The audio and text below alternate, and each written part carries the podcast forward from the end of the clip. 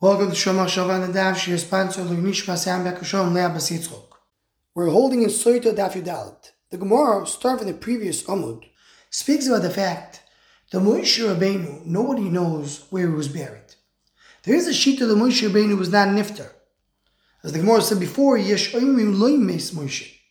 But even if we say that Moshe Rabbeinu is nifter, Lo Yoda Ish is Nobody knows where he's buried. The Gemara brings a story that the Malchus of Remi was trying to find it, couldn't find it.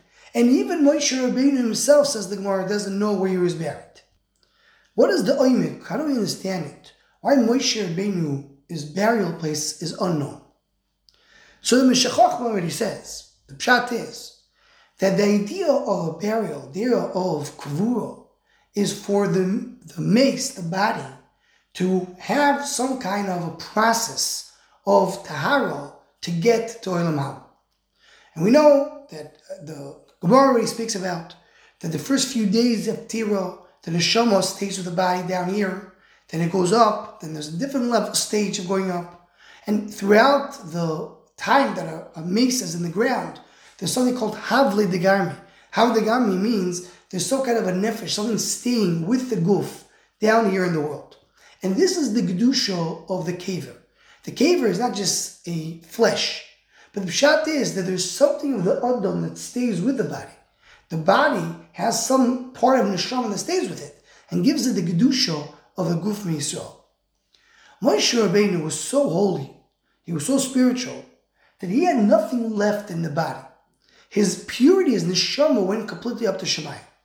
This is the pashtas, the oimik. There's a mandama that says that Moshe Rabbeinu was not, did not die. Because it means Dying means that there's some part of the neshama that stays down here. There's some part of the goof that remains with the neshama and still needs tikkun. Moshe doesn't have that. So Moshe doesn't have a mokum kever because the body itself did not retain any of the gedusha of the neshama down here. The neshama went completely pure up to Shemayim.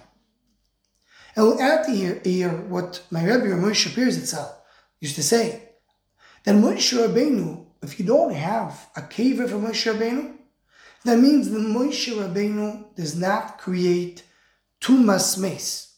There's no tumah coming out of Moshe Rabbeinu. And the limit is that every time there is a body of a Adam Yisrael, he creates tumah. Because there's a stalkus over here. There's something that was lost. There's a neshama that goes up, and the goof is remaining over here with something missing, and it causes tumah.